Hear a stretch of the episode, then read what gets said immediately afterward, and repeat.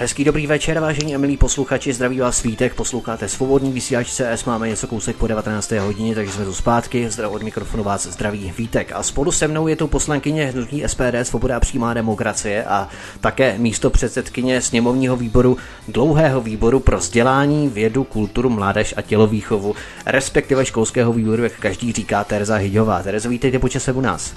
Dobrý večer. My se dnes dotkneme několika témat, které se průřezově týkají školství, protože, jak jsme zmínili, Teresa Hyďová je místo předsedkyně školského výboru zmiňovaného. A hned na začátku bychom začali tématem, které v posledních dnech hýbalo, rezonovalo nejenom sociálními sítěmi, ale i některými českými médii. Ředitel BIS se sešel s lidmi z ministerstva školství. Civilní rozvědka chce totiž změnit školní učebnice. Čočkaři budou ministru školství radit, které věci a historické události mají zmizet ze školních učebnic. Ve zprávě BIS z prosince minulého roku se uvádí na prosté šílenosti. Jenom pro ilustraci budu citovat. Sovětský svaz prohrál studenou válku, ale sovětskou propagandu nikdo neporazil a její kontinuální vliv nenarušil. Moderní dějiny prezentované ve škole jsou de facto sovětskou verzí moderních dějin a pro ruský panslovanstvím je do jisté míry zasažena i výuka českého jazyka, respektive literatury, závorce národní obrození. Trvající vliv sovětské propagandy a fakt, že Rusové ovládají moderní dějiny Orwell v závorce, kdo ovládá minulost, kdo ovládá budoucnost, kdo ovládá současnost, ovládá minulost, konec závorky, tvoří základ pro současné ruské vlivové operace všeho druhu a tedy i hybridní strategie. Konec citace. Tak, co myslíte, paní poslankyni, že tak najednou vyvolalo takovou hysterii, přímo až povyk, jako dokonce zpravodajské služby, která chce v demokratickém režimu zasahovat do školních osnov. Co myslíte, že spustilo takový zájem rozvědky učit nebo zasahovat ve škole a učit ve škole děje BIS? Tak eh, zaprvé já si teda o, o téhle celé situaci myslím, že je to naprosto nepřijatelné, aby bys zasahoval do školních osnov, ať už v českém jazyce nebo v dějepisu, to je úplně jedno, prostě nemá k tomu požadované kompetence. A to, že se, to, že se lidi bouří proti tomuhle, já se tomu vlastně ani vůbec nedivím, protože, jak jsem už řekla, tak kompetence k tomu nemá. A historie je taková, jaká je, tak jak se to všechno událo, tak se to událo a prostě takhle bys to naši žáci měli učit a rozhodně si nemyslím, že je teďka na místě měnit, měnit české dějiny, měnit učebnice pro žáky, protože se naš rozvědka rozhodla, že, že do toho bude zasahovat. Myslím si, že to absolutně není na místě. Ono totiž eh, BIS vadí, jak jsme si přečetli k část té zprávy nebo inkriminovanou pasáž, tak BIS vadí osvobození Československé rudou armádou, které je mm. vykreslované prý chybně jako osvobození, když ve skutečnosti přišlo o počátek okupace. BIS vadí prý i národní obrození, František Ladislav Čelakovský a dobový panslovanismus.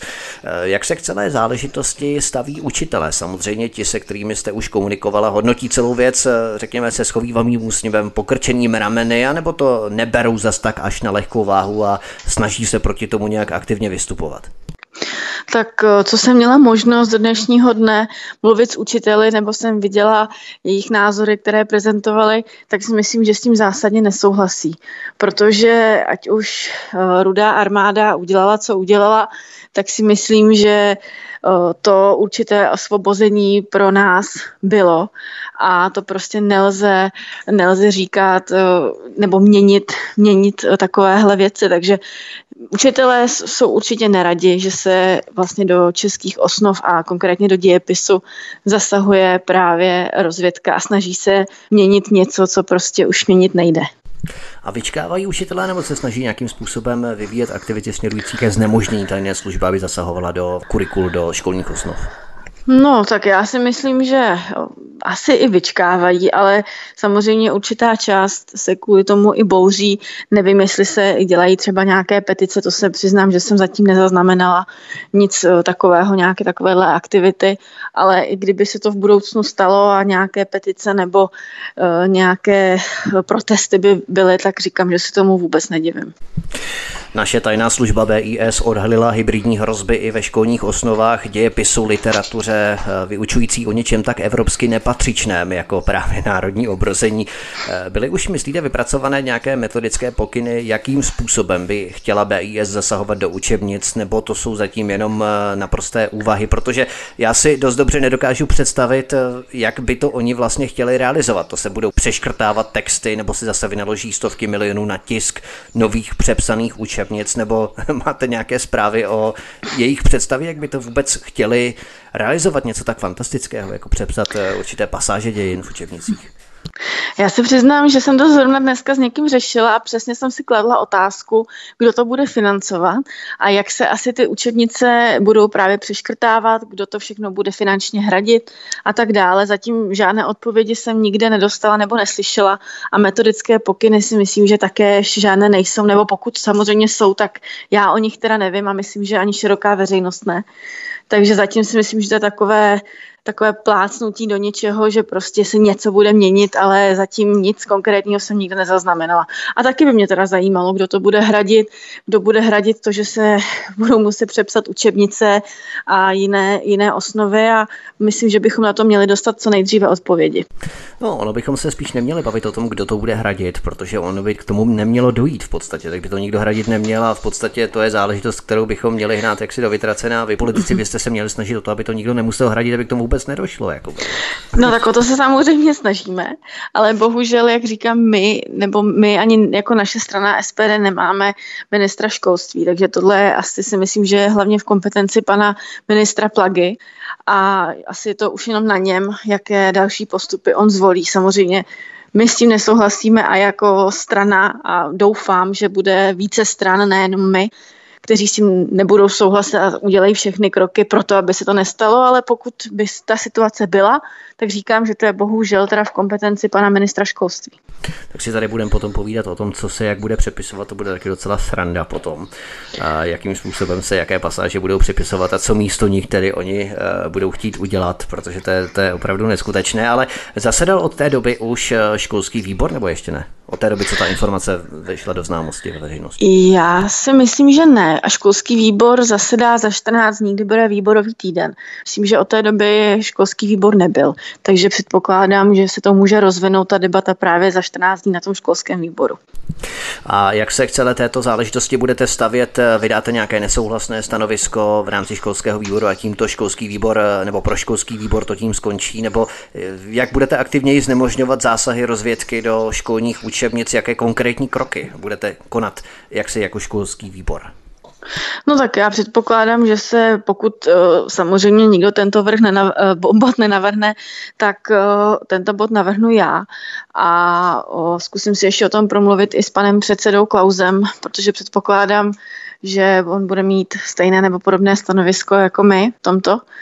A doufám, že školský výbor vydá nesouhlasné stanovisko, a samozřejmě vím, že bohužel se tyto věci nestaví na stanovisku školského výboru, ale předpokládám, že se aspoň rozvine debata a dostane se tato informace třeba k panu ministru a, a uvidíme, jak on se k tomu potom postaví. Pan ministr se k tomu zatím staví neutrálně, nebo máte informace, jakým způsobem on přijal tuhle informaci? No já teda, pokud čtu správně, jak čtu, jeho nějaké konkrétní stanovisko, ať už kladné nebo naopak negativní, jsem jako nezaznamenala. Hmm, tak uvidíme. On eh, přece jenom pan ministr, současný pan ministr školství eh, vykonával dříve pozici, myslím, náměstka předchozího ministra školství pro vysoké školy. Mám takový dojem, tak eh, uvidíme, mm-hmm. jakým způsobem zaujme stanovisko. Eh, nicméně před písničkou si ještě pojďme tak trochu poohlédnout eh, za tím, eh, jaké zásadní novely a změny se provedly v rezortu školství v minulém roce, tedy v roce 2018. Abychom si to tak trochu zrekapitulovali. Kateřina Valachová jako ex-ministrině školství prosadila novelu povinného přijímání dětí mladších tří let do mateřských škol. 29. června 2018 prošlo ve třetím čtení zrušení povinnosti pro školky, to znamená obce, přijímat dvouleté děti. Eh, myslíte, že je to cesta k lepšímu, že se tím částečně vyrovnává nebo napravuje ten stav, který určila Kateřina Valachová? Tak eh, my jsme pro, tento, pro tuto novelu zákona hlasovali eh, ve všech čteních a myslím si, že to je správný krok k napravení právě politiky ve školství paní Valachové.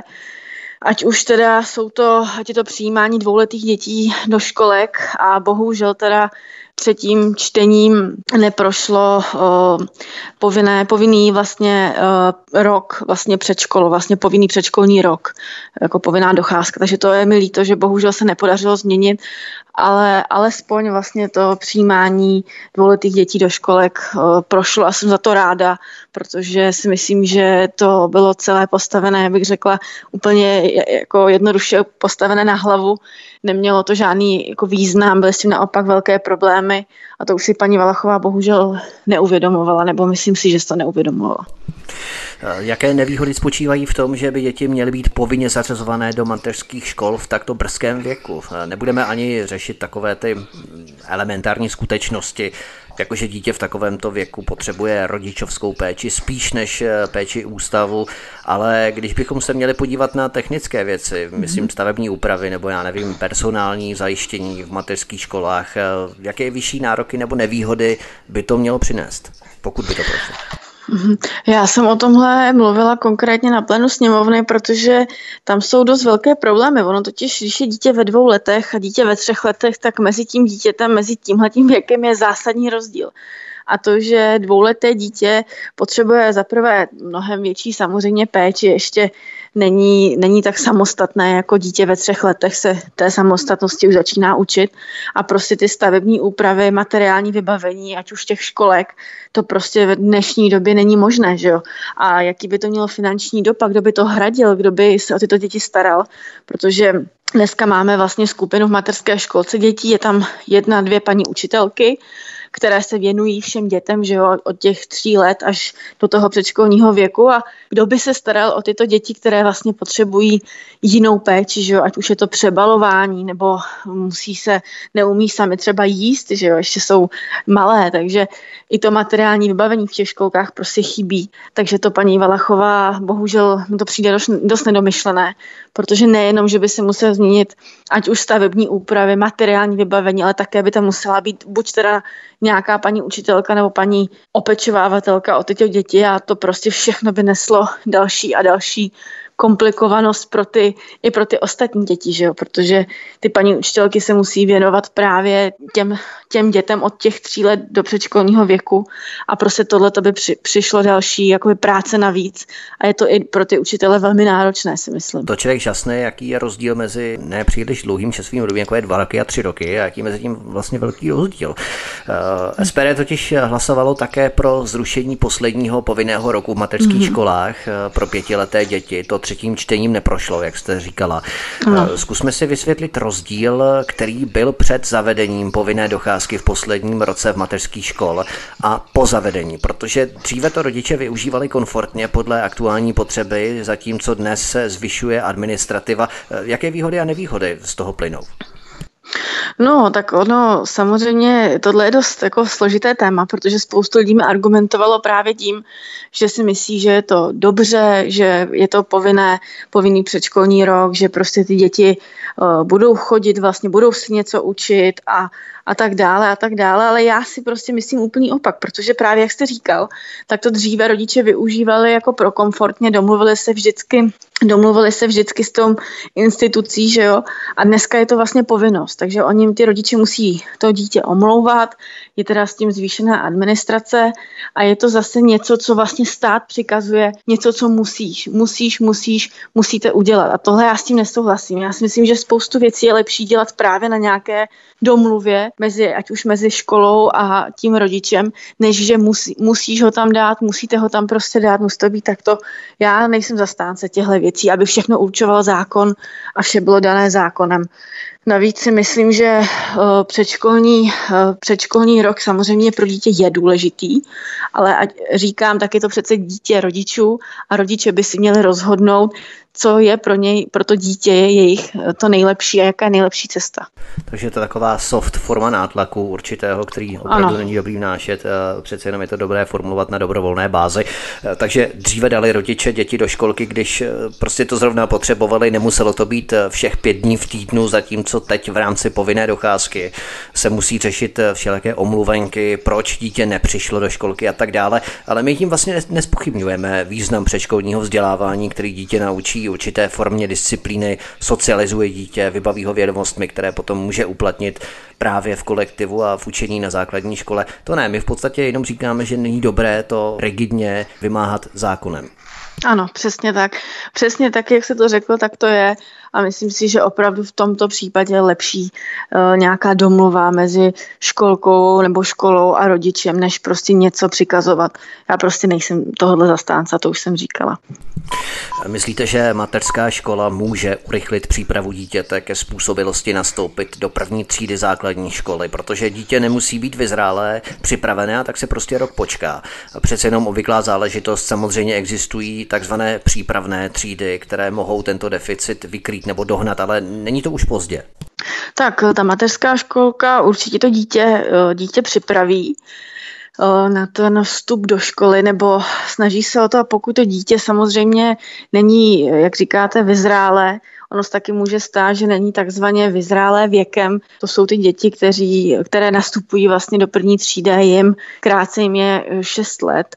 Takže toto se samozřejmě stát může a pak jsou ty právě přípravné třídy, kde to dítě eh, teda nepůjde rovnou do první třídy, ale do přípravné a tam se má šanci ještě připravit, aby vlastně v té třídě nebylo pomalejší. Ale já si prostě myslím, že tohle bychom, já bych to prostě nechala na těch, na těch rodičích, protože znám spoustu, spoustu rodičů, které se o své děti starají, připravují je. Znám spoustu dětí, které umí číst, ještě než jdou vůbec, eh, než nastoupí do první třídy.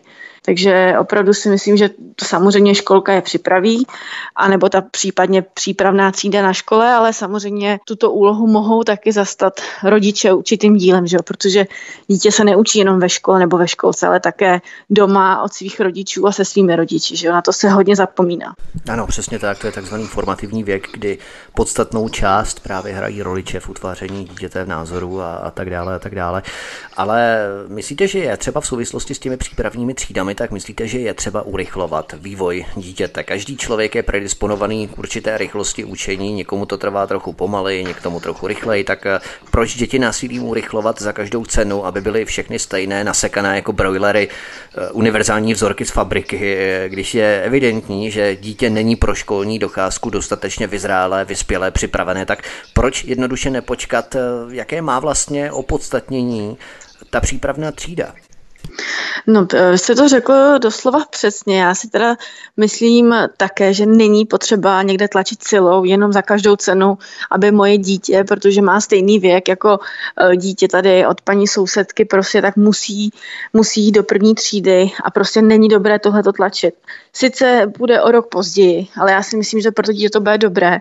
On e, v podstatě, kdyby jste ho tam natlačili silou, tak stejně to dítě vlastně bude v té třídě nešťastné. Nepůjde mi to, bude tam chodit nerad do té školy.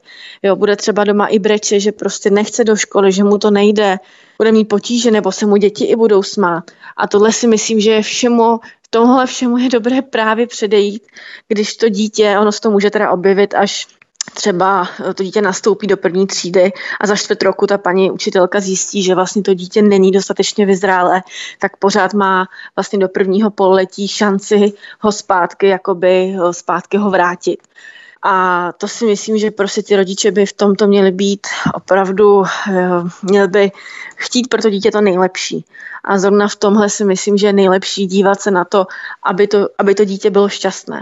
Aby ho nikde netlačil jenom proto, že prostě to tak musí být. Proto si myslím, že ty přípravné třídy, nebo to, že ho může paní učitelka vrátit zpátky vlastně do školky, nebo do té přípravky, to si myslím, že je velmi, velmi dobré. Hmm, aby si rodiče takzvaně neprojektovali svůj žádost ano. právě skrze to dítě eh, vlastní. Eh, takže shodli jsme se na tom, že zavedení povinného posledního roku docházky do mateřské školy v podstatě snížilo komfort spolupráce mezi rodiči a mateřskými školami. Zasílají vám rodiče podněty, ze kterých jednoznačně vyvozujete, že je to změna spíše k horšímu, abychom to tady uzavřeli před písničkou? No, když se projednávala tato novela zákona, tak musím říct, že mi chodilo spoustu, spoustu e-mailů. Ať už to týkalo právě těch děte, dětí dvouletých ve školkách, ale i tento vlastně ten, tato věc, kdy vlastně předškolní rok musí být uh, povinný, tak mi chodilo desítky, opravdu desítky e-mailů a žádostí, abychom hlasovali pro tuto novelu a jaké mají k tomu důvody, jak to vidí ze svého pohledu. Takže opravdu tahle ta věc myslím, že byla dost diskutova, diskutovaná a je mi bohužel líto a třeba ještě v budoucnu se to zase všechno změní a bude to všechno ještě jinak. A ty problémy, které vám adresují rodiče nebo adresovali rodiče, jsou shodné s těmi, které jsme tu už jmenovali, čili ty omluvenky, nutnost řešit omluvenky a tak dále, administrativa a tak. Já myslím, že většině ano. Před chviličkou jsme tu zmínili přípravné třídy, pro jejich zřízení musí být ale splněna podmínka desíti dětí, aby vůbec byla přípravná třída otevřena. Ovšem novela zákona platná od 1. září 2017 celá opomíjí děti narozené od září do prosince a umožňuje zápis do těchto přípravných tříd pouze dětem s povoleným odkladem. Co to znamená, když máme pocit, že je dítě nevyzrálé nastoupit do běžné první třídy základní školy, chceme ho zapsat do přípravné třídy? Jaké podmínky musí dítě splnit, aby tam mohlo být vůbec zapsané? No, vy jste to, vy jste to vlastně v podstatě řekl. Tahle ta uh, novela, která vlastně platí, tak právě znevýhodňuje ty děti, které, které nemají povolený uh, ten odklad, jak jste řekl, a já nevím, jak je to dlouho, je to pár měsíců zpátky, co se vlastně ve sněmovně probírala právě zmíněná novela navrhoval tuším pan poslanec Čižinský a my jsme pro, pro něj hlasovali vlastně i na výboru jsme proto hlasovali, kde právě on chtěl toto změnit, aby na přípravnou třídu právě měli nárok i děti, které nemají vlastně ten odklad povinný. A bohužel musím říct, že to neprošlo.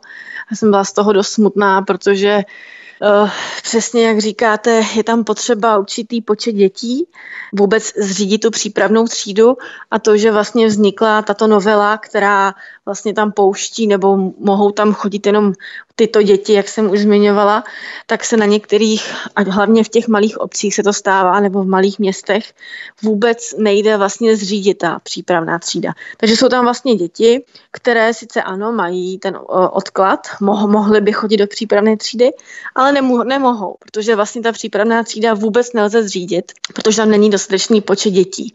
Takže to je naprosto obrovský problém, který se dneska děje a jak říkám, opravdu mě mrzí, že neprošla ta novela, myslím, pana Čižinského, která toto chtěla změnit a doufám, že se to ještě v budoucnu podaří znovu, protože ty děti mají na to právo a mají nárok na to, aby mohli jít do té přípravné třídy a ne, aby někde prostě byly nešťastné a měly špatné výsledky.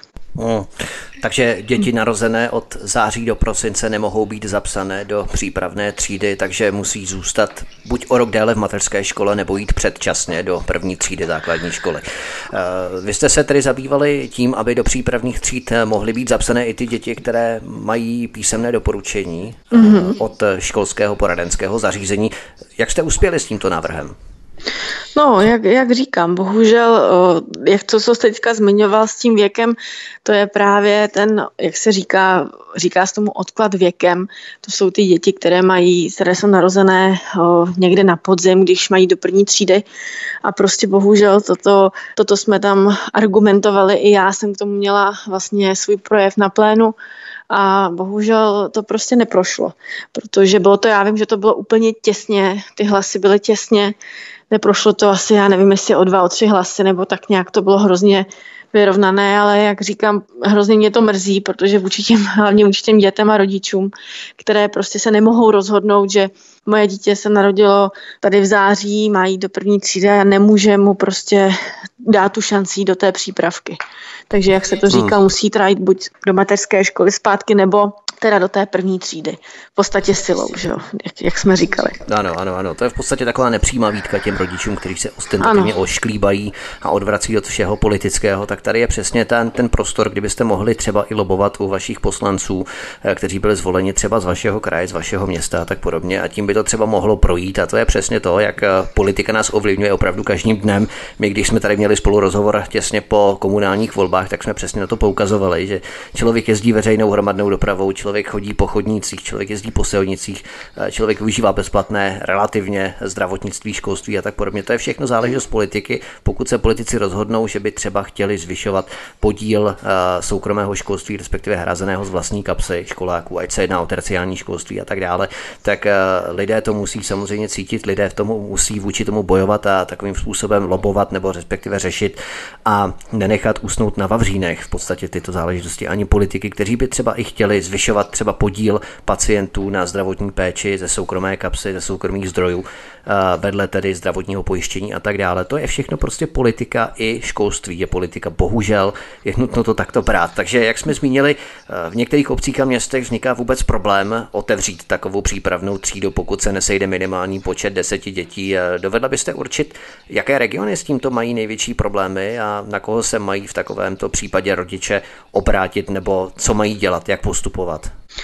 Tak eh, já teda řeknu, že nevím konkrétní regiony, které už do, do dnešního dnes mají problém, ale do, dokážu Třeba u vás si, na Ústecku například. Ano, dokážu si právě typnout, že to u nás na Ústecku určitě bude. A jak říkám, třeba v Ústí nad Lebem, nevím, nezaznamenala jsem tento problém. Já jsem teda teďka bydlím v Ústí, Tady ten problém jsem úplně nezaznamenala, ale myslím si, že v těch menších, mě, menších městech, ať možná i v těch o, bývalých okresních městech problém může být. E, třeba v Praze, nevím, ne, netroufnu si říct, jestli tam je takový problém, ale už v těch obcích, které jsou prostě kolem Prahy, ten problém mít může. Pak třeba nastává možnost, že to dítě může chodit do přípravné třídy, ale musí třeba někam i dojíždět. To už jsem se s tím vlastně taky setkala s nějakým případem, kdy právě argumentovali tím, že ta, uh, nevím, kde to teda bylo, ale nějaké obci nemohly zřídit právě přípravnou třídu ale muselo to dítě, aby mohlo chodit do té přípravné třídy, muselo dojíždět do jiné školy a ne do té svojí v, té, v tom svém městě. Takže to jsou prostě bohužel věci, které z toho všeho plynou, z té politiky ve školství, jak jste říkal. Hovoří poslankyně z Hnutí Svoboda a přímá demokracie a také místo předsedkyně sněmovního výboru pro vzdělání, vědu, kulturu, mládež a tělovýchovu Tereza Hyďová, která je naším dnešním hostem u nás na svobodném vysílači. Vy posloucháte uh, hovory u Klábosnice, ze kterých vás zdraví Vítek. My si zahrajeme písničku, uděláme si pauzu nebo přestávku, nikoli po 45 minutách jako ve škole, ale po zhruba 30 minutách našeho rozhovoru. A potom budeme pokračovat dále v našem pořadu. Zůstaňte s námi, hezký večer. Poslankyně z Hnutí SPD, Svoboda a přímá demokracie a také místo předsedkyně školského školského výboru, sněmovního školského výboru Tereza Hyďová je naším dnešním hostem u nás na svobodném vysílači od mikrofonu vás zdraví vítek a my pokračujeme dále v našem rozhovoru. Sněmovna v úterý 18. září 2018 minulý rok hlasovala o novele zákonníku práce, která měla zajistit adekvátní odměnu třídním učitelům. Většina lidí s nostalgií vzpomíná na své tříďase a právě s nimi rodiče nejvíce komunikují o dítěti. Přitom málo kdo dnes ví, co všechno musí dělat třídní učitelé jaksi navíc. Zkusme si pro začátek, paní poslankyně, uvést, co dělá třídní učitel navíc, i když nemusí, a, nebo možná musí, to, to nám řeknete. A jak je za tuto práci navíc ohodnocený? Tak eh, být třídním učitelem musím říct, že je velmi náročné. Já jsem se teda s touto eh, pozicí ještě jako nesetkala, že bych já byla někde třídním učitelem, ale vím, že je to velká, velká administrace. Samozřejmě Eh, byrokracie je všude, to je jedna věc, protože ten učitel musí mít ovšem záznamy, musí vyplňovat všechny záznamy o dítěti, ať už žádá o nějaký, ať už je to individuální učební plán, nebo jiné věci řeší třeba s rodiči musí mít všechny dokumentace, zdravotní dokumentace, úplně všechno musí mít uvedeno, ať už teda v písemné podobě a v této době už je to i v elektronické podobě, takže to všechno musí mít zaznamenané. Pokud by to zaznamenané neměl, tak samozřejmě je to eh, vlastně jako na toho učitele, že je to jeho odpovědnost. Takže to je jedna věc.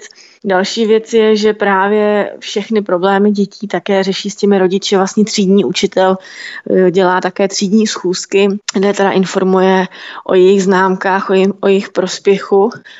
No a to jsou všechno, to jsou všechno věci, které ten učitel dělá a bohužel ty věci, co on musí všechno dělat, ty lidé neuvědomují, že? protože klasický učitel, který učí jenom to, tu svoji látku, tu svoji hodinu, přijde do třídy, odučí si to, napíše docházku, jestli někdo chybí a tím to pro něj končí, že jo? prostě ta práce v tuto chvíli.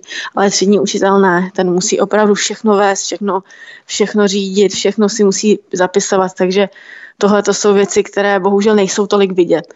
A proto si myslím, že ten třídní učitel by měl být ohodnocen.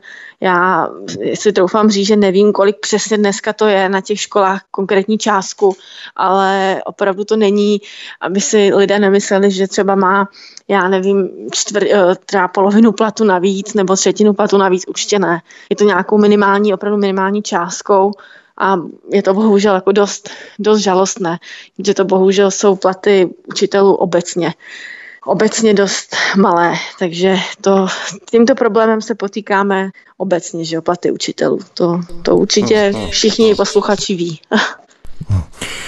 Totiž z ankety, kolik času zabere třídním učitelům práce navíc oproti ostatním učitelům vyplynulo, že jde o průměrně 20 hodin měsíčně navíc. Mhm. Myslíte, že to množství administrativních úkonů třídních učitelů vzrostlo zejména po zavedení inkluze, o které se budeme také za chvilku bavit? Já si myslím, že určitě. Sama jsem eh, učila, bylo tam dítě, které právě bylo, jak, jak, speciální školy tam bylo a právě ta učitelka musela vyplňovat neskutečné množství administrativních různých papíry, různé papíry, různé doporučení. Eh, z rodiči tam vypisovala nějaké papíry k tomu, takže opravdu ta administrace těchto dětí z té inkluze je opravdu nadměrná. Zatímco na Slovensku dostávají třídní učitelé navíc 5% k základnímu platu, u nás to vychází na necelá 2%, ale podívejme se na konec roku 2017, kdy vláda zvýšila horní hranici příplatků pro třídní učitele, ale školám neposlala žádné peníze navíc. Takže i kdyby školy nakrásně chtěly zvýšit příplatky třídním učitelům, museli by zase někde ubrat ze svého, ze svých zdrojů. Prostě oni nedostali víc peněz, to znamená, že vlk se nažral, koza zůstala celá. Vláda sice přislíbila, respektive ano, umožnila vyšší příplatky třídním učitelům, ale neposlala víc peněz těm školám. Jo. Takže myslíte, že to mělo nějaký zásadní efekt na vyšší platové ohodnocení třídních učitelů, co jste si zjišťovala třeba ve školách, ve kterých vyučujete? Já si myslím, že určitě nějak viditelný ne, protože jak jste řekl, tak ty peníze se musí vzít někde jinde, když je jim eh, ta vláda nebo eh, to prostě neposkytnou jim je ty peníze té škole, tak bohužel ten ředitel je nucen je vzít někde jinde, že jo? A to se právě může odrazit v osobním ohodnocení, z čehož plyne, že ano, učitel dostane větší příplatek za střídnickou práci, ale může se mu třeba snížit to jeho osobní ohodnocení, takže ta částka se v podstatě vyrovná a je tam nějaký vzrůst úplně minimální. Hmm, v podstatě z jednoho chlívečku se to přesune do jiného chlívečku. V podstatě ano. je to úplně to tež. Eh, máme tu totiž novelu KDU ČSL, ve které lidovci navrhují zvýšení příplatků třídním učitelům ve výši 2,5 tisíce korun. Ministerstvo školství to podpořilo, vláda se k tomu stavila neutrálně.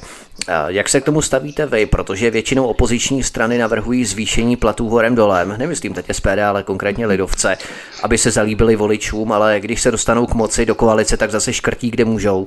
Takže tyto lidovecké novely berme skutečně s rezervou, když se podíváme na snižování příspěvků rodinám s dětmi v letech 2007-2008 za doby tvrdé pravice Mirka Topolánka, Bursíkových zelených a právě eh, lidovců, pro které lidovci zvedali poslušně ruku, co by koaličního přívězku tehdy Eh, tak eh, teď najednou by konali skoro až křesťanský křižácké výpravy za zvyšování příplatku tříďasům. Ale eh, jak se k tomu stavíte vy s ohledem na to zvýšení o 2,5 tisíce korun měsíčně?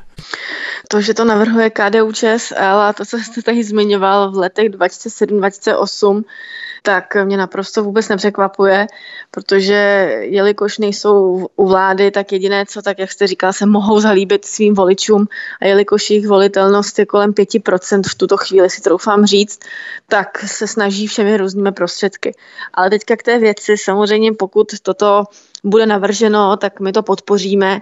My podpoříme jakékoliv zvýšení, ať už pevnou částku nebo procentuálně zvýšení platů učitelů nebo o, třídních učitelů protože si myslím, že jelikož učitel musí mít vystudovanou vysokou školu a je to nutnost v dnešní době, ať už učitel mateřské školy nebo i základní školy, tak je také nutnost mu dát plat, který odpovídá jeho dosaženému vzdělání. Takže já si myslím, že my to určitě podpoříme stoprocentně a doufám, že to těm učitelům hlavně pomůže a bude to pro ně dobré, protože to je to podstatné.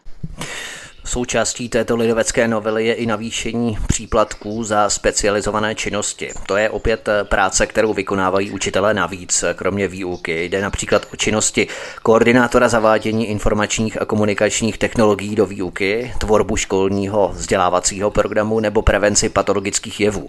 To jsem ani mimochodem, jsem učitel a nevěděl jsem, že něco takového existuje ve škole, jak si prevence patologických jevů, to možná mi vysvětlíte, co to znamená. Ale tento příplatek je pořád stejný od roku 2003 a činí tisíc korun měsíčně. Asi se shodneme na tom, že tisícovka před 15 lety bylo něco jiného než tisícovka dnes. Byla byste také pro zvýšení příplatků nebo by stálo za úvahu tyto činnosti třeba rozdělit nějak mezi více pedagogů, aby prostě každý vykonával část té agendy, kterou dnes vykonává jenom jeden speciální pedagog? Já si myslím, že by bylo dobré to nějakým způsobem rozdělit, ale tam je problém v tom, že na tyto věci, co jste řekl, jako třeba ta prevence patologických jevů a jiné, je často potřeba ne úplně vzdělání jako vysoká škola, ale nějaký kurz.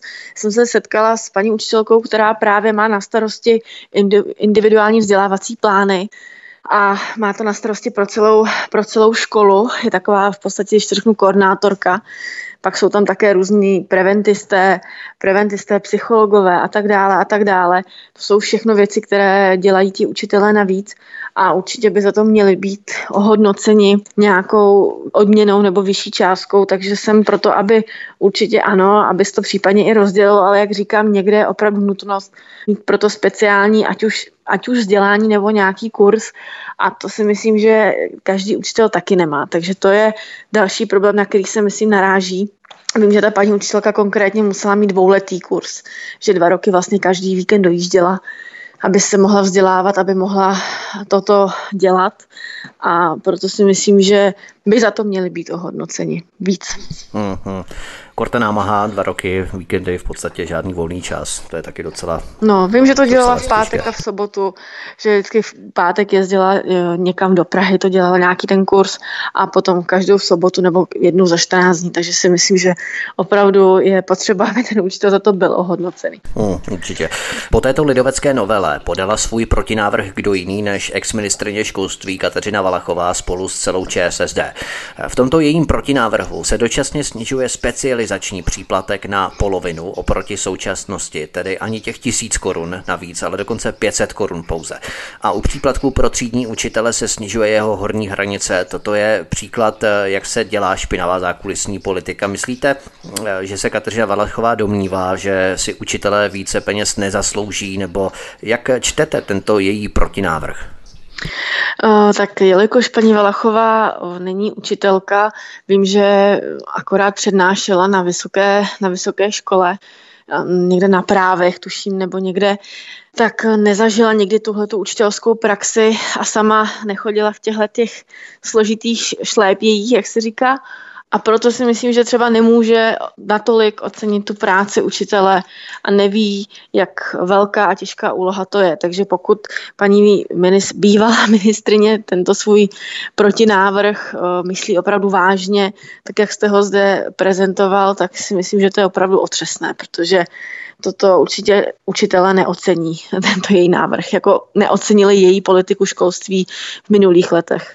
Přesně tak. Eh, vnímáte návrh lidovců jako alespoň částečnou kompenzaci za to, že vláda vlastně nesplnila usnesení sněmovny o navýšení platů učitelů o 15% už od září 2018. Je to, myslíte, dostatečná kompenzace nebo vůbec, eh, vůbec nějaká kompenzace?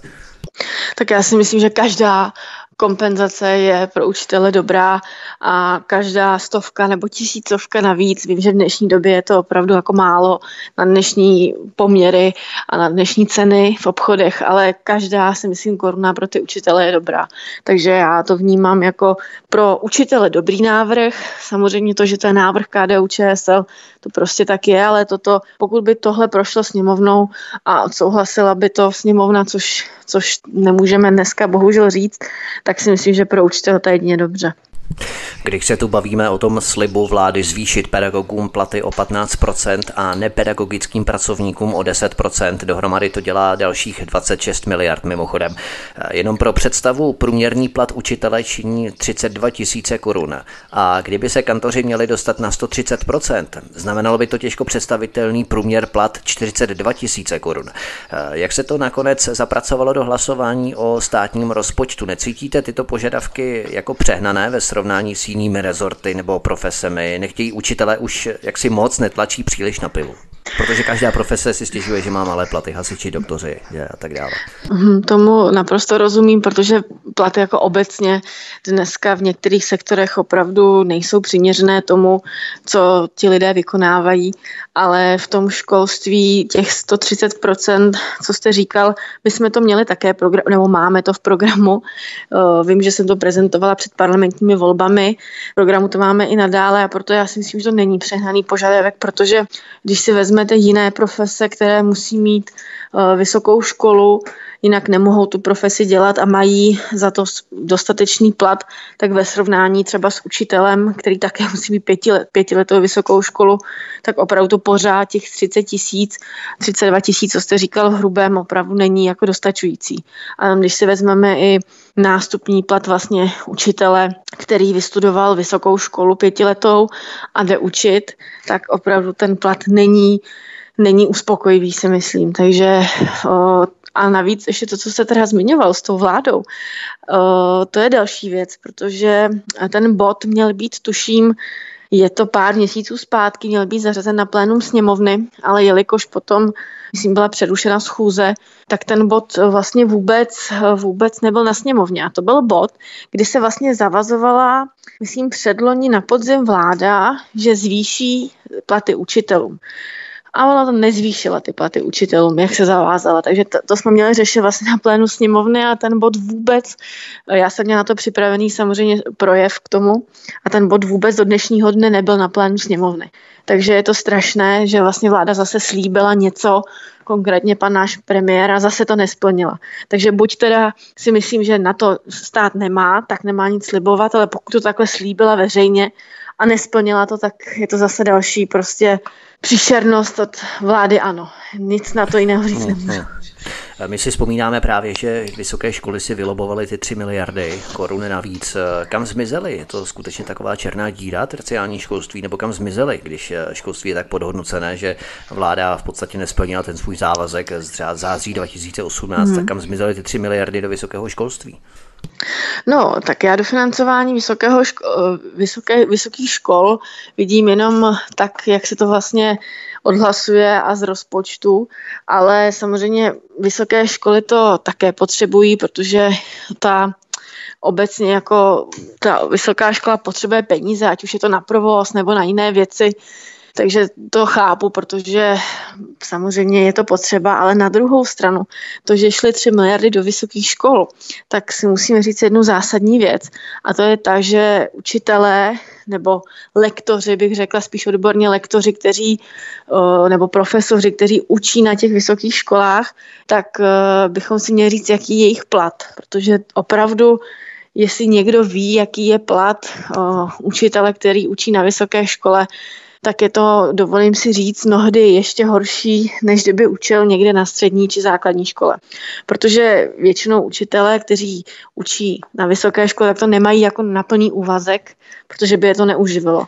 Takže spousta takových učitelů dělá buď jinou profesi a potom učí, anebo jsou to, znám spoustu takových, které učí na střední škole nebo i na základní škole, i v první třídě a ještě odpoledne k tomu chodí učit právě na vysokou školu. Takže si myslím, že to taky je špatně, protože ty peníze si sedou do vysokých škol, ale ne na ty platy těch vysokoškolských pedagogů. To musí být docela taková zvláštní změna přístupu z první třídy a šup na vysokou školu. Změnit přístup k těm lidem a tak to, nevím, je to docela asi náročné, že? Přepnout ten rejstřík, jak se chovat k těm žákům, k těm dětem. No, asi určitě, ale musím říct, že takový učitelé, kteří opravdu chodí z té první třídy a sama takové znám a učí odpoledne na té vysoké škole, tak je hodně v nich vidět taková ta láska k těm dětem a ten cit, protože mluví úplně jinak než vlastně člověk, který jenom přednáší na té vysoké škole a pak dělá nějakou tu svoji profesi. Takže je to opravdu mají i jiný přístup takový učitele, musím říct. Možná ti suverénní namachrovaní vysokoškoláci to třeba potom těžko snášejí, ten přístup, řekněme takový mateřstější, nebo jak bych to definoval, vstřícnější, vřelejší. No možná někteří ano, ale některým se to zase naopak třeba líbí, že i na vysoké škole jsou pedagogové, kteří prostě mají takovou lásku ke svým studentům, takže si myslím, že někteří to určitě ocení. Hmm.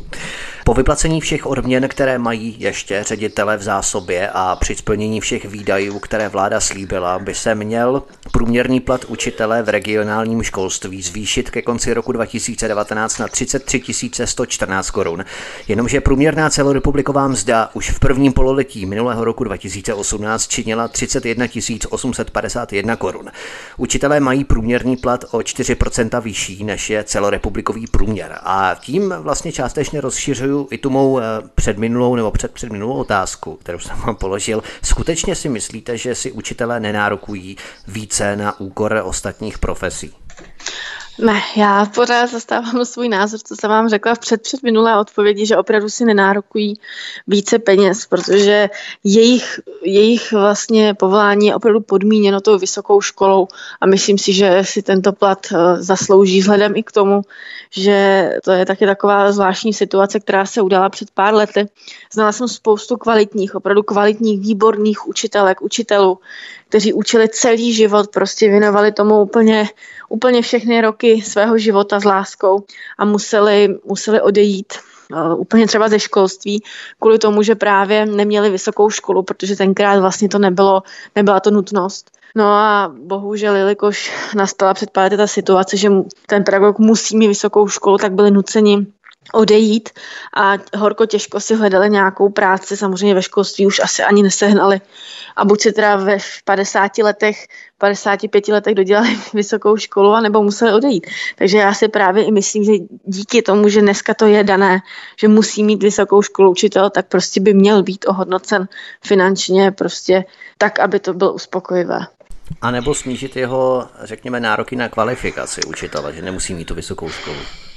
No ano, to je taky jedna věc. Samozřejmě, pokud, eh, pokud by ty finance nebyly a samozřejmě by vláda došla k závěru, že opravdu si učitel nárokují moc, tak v tom případě ale teda na místě snížit, jak jste říkal, ty nároky eh, na, to, na toho učitele vzhledem k jeho vzdělání, že jo? protože dneska říkám i učitelka materské školky musí mít vysokou školu a to také dříve nebyla nutnost nebo musí mít, nemusí mít, ale samozřejmě bude mít potom o to nižší plat, že jo? takže každý, pro každého je motivující si tu vysokou školu i v mateřské školce dodělat, alespoň dálkově, protože samozřejmě každý z nás se chce být, chce uživit své vlastní děti a svou rodinu, že jo? takže buď teda buď teda snížit tohleto, snížit to, aby nemuseli mít vysokou školu, anebo teda jim zvýšit platy, aby to opravdu bylo vzhledem k tomuto prostě dostat, dostačující. Jiná, jiná šance prostě není. Hmm, ano, ano, ano. Eh, tady se ale dostáváme k tomu, zda nakonec pedagogy nepřilákají jiné profese s nižší náročností a mnohdy s lepším ohodnocením, třeba pojišťovnictví nebo nevím, nějaké úřednické pozice a tak dále a tak dále. No, měla jsem zrovna, eh, nebo mám takového jednoho známého, který právě také učil, poměrně mladý člověk, lehce přes 30 moje, a miloval děti, měl rád tu svoji práci, hrozně ho to bavilo, myslím, že učil tělocvik a teď nevím ten druhý předmět. A právě kvůli financím se rozhodl odejít do nějak úplně jiného sektoru, myslím, že to je taky v nějaké, něco jako v pojišťovnictví, nějaké takovéhle sekci a prostě odešel ze školství, přestože ho to bavilo protože nebyl dostatečně finančně ohodnocen. Takže tady se dostáváme k tomu, že třeba ve školství zůstanou učitelé, kteří nemají až takový, eh, takovou svoji mm, vnitřní potřebu učit, to, tolik je to nebaví a ti, které to opravdu baví a dělají to s láskou, ale prostě ty finance jsou, jaké jsou, tak prostě ze školství úplně odejdou a je to škoda, protože se tímto způsobem bohužel budou odcházet kvalitní učitelé a už se to, už se to samozřejmě děje. Pokud byste nebyla poslankyní, nechala byste se také zlákat s vidinou vyššího platu a trochu menší náročností povolání? Pověsila byste třeba kantořinu na hřebík? To je zajímavá otázka. Samozřejmě, kdybych nebyla v politice a třeba kdo ví, jednou v politice už ani třeba vůbec nebudu, těžko říct, politika je opravdu vrtkavá, tak eh, samozřejmě bych chtěla učit, protože mě to opravdu, mě to baví, hrozně mě to naplňuje. A otázkou je, co jednou bude, to vám nikdo nedokáže říct. Ale pokud to někoho opravdu baví, dělá to s láskou, tak si myslím, že z té, z té učitelské role neodejde. Ale jak říkám, pokud potom ten člověk bude mít děti, bude mít svoji rodinu a bude jí muset uživit vzhledem k tomu, že se neustále zvyšuje nájem, elektřina, plyn, teďka všechno ví, jak se zdražuje, tak samozřejmě to dokážu z této stránky pochopit, takže to je opravdu otázka. No. Mm, samozřejmě, takže by vás to úplně nedrželo u mnohdy nevděčného a nepříliš adekvátně hodnoceného povolání učitelky. Eh, za každou cenu to určitě ne. Já hlavně pevně věřím, že opravdu ta učitelská role bude prostě ohodnocena, ať už teda finančně a prostě bude to mít nějakou, nějakou úroveň, protože v jiných zemích světa je prostě učitel pro ně autorita, je to pro ně povolání, kde je vlastně jako dneska, když je tady někdo někde pánem ředitelem, tak pro ně učitel je prostě autorita. Ale dneska to takhle není, že jo? Dneska mají tendenci rodiče říkat učitelům, jak se to má dělat. A mnohdy jsem to jako i zažila na vlastní kůži, že mi to spoustu učitelů vyprávělo, co, jaké, co a jaké problémy museli řešit s rodiči, takže to je i špatně v té společnosti, si myslím, nastavené. Mm, vy jste zažila nějaké situace, kdy vám prostě rozlícení rodiče a agilní rodiče říkali, jak máte učit jejich dítě a co máte dělat lépe? Já jsem to jako osobně nezažila, ale když jsem byla na praxi jedné paní učitelky, tak jsem byla svědkem toho, jak tam právě nějaká rozruzená maminka přišla a začala paní učitelce vlastně eh, říkat, jak se to má dělat a jak je to pro jeho dítě nejlepší. Takže jsem toho byla doslova svědkem a nejenom jednou. Takže jsem viděla, že opravdu to není nic jednoduchého být v té pozici učitelky. Teda.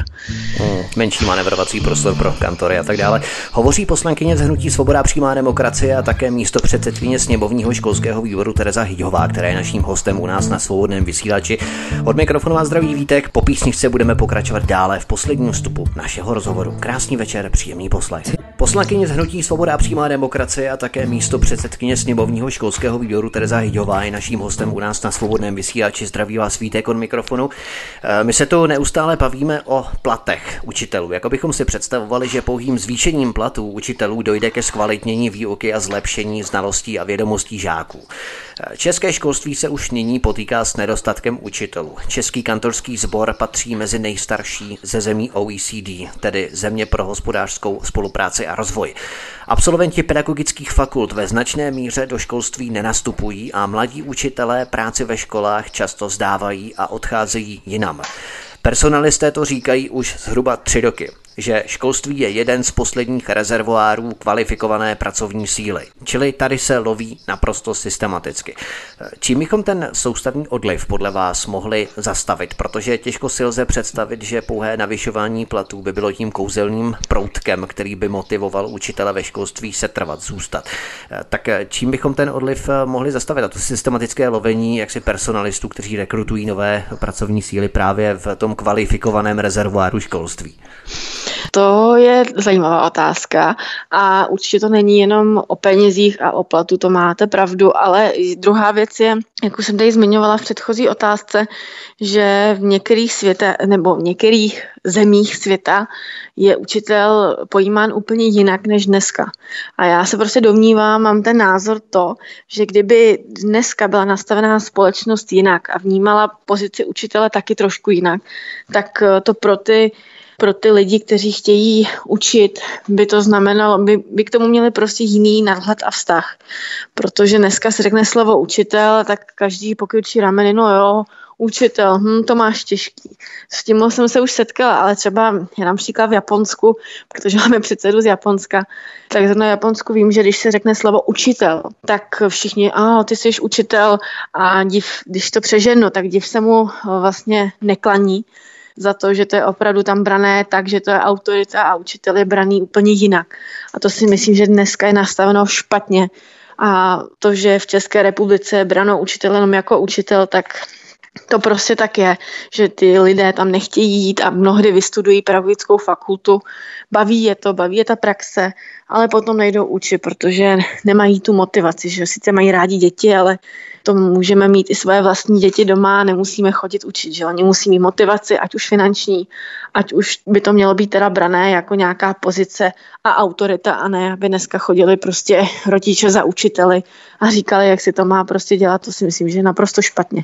Takže tyhle ty dvě věci, jako je finance a autorita, si myslím, že spolu velmi souvisí a samozřejmě je to na naší společnosti, jakým způsobem tohle půjde dál. Ono totiž to bylo i dříve, řekněme, hmm. pojímané ve větší vážnosti, ve větší serióznosti, hmm. serióznosti právě učitel, řekněme i ve venkovských oblastech ta autorita, prestiž učitele samozřejmě byla hodnocená velmi na výši. Kdo měl hlavní slovo ve vesnici, že to byl učitel, farář a ano, možná ano. i hostinský. ano, no. přesně tak to bylo. no, no, takže se právě i takovýmto způsobem devalvovala právě ta prestiž učitele, kdy nejenom tady ve městě, ale i ve venkovských oblastech už nemá takové slovo učitel, jako měl i dříve třeba. Ano, přesně tak se to řeklo výborně, protože na vesnicích, ať už to byl hostinský dřív nebo právě učitel, tak to bylo brané prostě úplně jinak a přesně ta prestiž učitele bohužel velmi klesla a to si myslím, že i ty lidi, pro ně to musí být hrozně demotivující, takže to je ale samozřejmě to ne, ne, nezmůže s tím nic ani poslanci, ale jenom společnost. Tohle je i nastavené bohužel společnosti a to je prostě potřeba změnit ve společnosti. No, společnost právě hodnotí ekonomické parametry, jako kdo si více vydělá, to znamená, že nějaký pojišťovák, marketér, nějaké reklamky, tak eh, pokud si dokáže vydělat a otočit se více, byť třeba ten produkt, který on vymyslí anebo uvede do provozu, tak nestojí za nic. Ten učitel samozřejmě ty hodnoty má úplně někde jinde, dokáže vychovat další generace a tak podobně, což nějaký reklamkář, nějaký pojišťovák někde neudělá, ale prostě vydělá si mnohem více, takže společnost ho bohužel vede v patrnosti jako toho, kdo je opravdu dobrý, kdo se umí otáčet, na rozdíl od toho učitele, který prostě jenom učí. Sice to má těžké, na koho politují, ale v podstatě eh, to je tak asi všechno, co ta společnost pro učitele dělá. Ano, to je pravda, ale bohužel ta společnost musí uvědomit jednu zásadní věc a to, že učitelé je budoucnost pro jejich děti, pro nás, pro všechny, aby je naučil uh, naučil ať už češtinu, matiku a jiné předměty, ale to je budoucnost pro všechny. Ať už naše děti budou dělat někde v marketingu nebo budou někde dělat kuchařku, to je úplně jedno. Ale to všechno má právě v rukou ten učitel a to je potřeba si prostě uvědomit. Ano, v podstatě základní školství to je základ, penzum, základ všech předmětů a potom to dítě si samozřejmě vybere, kam potom bude směřovat, ale vlastně tam ho nasměřuje právě ten učitel, který ano. rozpozná uh, nějakým ano. způsobem vlohy toho dítěte pro to uplatnit se v nějaké konkrétní profesi a na to postupně i ty rodiče třeba nasměruje, že by bylo dobré to dítě dát na ten typ eh, střední školy a tak dále. Přesně tak. Ale ještě než se dostaneme k inkludovanému vzdělání, částečně samozřejmě jenom chvilku, protože aby to nebylo příliš dlouhé, tak eh, mě zaujala zpráva, přes kterou bychom k tomu možná mohli eh, postupně dospět. Do školek chodí zhruba 366 tisíc dětí a 3% z těchto dětí vyžaduje speciální péči. V této skupině se podle dat Českého statistického úřadu za poslední dekádu strojnásobil podíl autistů. Momentálně jich je ve školkách přes tisícovku. Máte třeba nějakou hypotézu jako speciální pedagožka, čím může být tento nárůst způsobený, nebo jak by se mělo postupovat, aby se s tímto nárůstem mateřské školky snázeji vyrovnávaly s podílem autistů, který se ve školkách zvyšuje? Podíl autistů, já musím říct, že s autisty mám osobní zkušenost, protože moje kamarádka měla nebo má sestru, která má právě autistické dítě. Dneska chodí, jestli tuším, už do třetí, do čtvrté třídy. A viděla jsem právě ten jeho vývoj od narození. A to jsou děti opravdu, které jsou velmi odlišné, odlišné, často velmi inteligentní děti, tiché, často dokonce se stane, že ty, tyto děti ani nemluví, nebo některé samozřejmě ano, ale setkala jsem se i s dětmi, které nemluvily vůbec, samozřejmě rozuměli, ale nemluvili, takže jenom pro ty, co třeba nemají tolik zkušeností s autisty. A jinak, čím je způsobený ten vyšší nárůst, to samozřejmě těžko říct, já nejsem lékař, ale jedna věc je ta, že Dříve bylo mnoho nemocí v minulosti, které nebyly objeveny a můžu říct, že lidé měli problémy, umírali, brali léky, ale nebyly třeba stanoveny diagnózy. A dneska, jelikož už autismus je celosvětově známá věc, tak si myslím, že i spoustu dětí, kterým právě dřív nebylo nic diagnostikováno, protože nevěděli, co s tím dětem je, nebo mnohdy diagnostikováno špatně, tak se i může stát, že dneska prostě ten autismus není třeba o tolik, já nevím, ale říkám, nemusí být tolik rozšířen, jenom prostě už ta diagnáza je známa. Ale jako musím říct, že je spoustu věcí, ať, ať už jsou to různé i poruchy, autismus a jiné, tak eh, všechno souvisí s tím, s tím, s tou společností, jak si vyvíjí společnost. Takže je jako těžko říct, jak čím to je způsobeno, ale na druhou stranu jsem ráda za to, že dneska máme specializované školky, školy, máme lidi, kteří opravdu dokážou pomoci rodinám, které mají autistické děti a mají tu péči.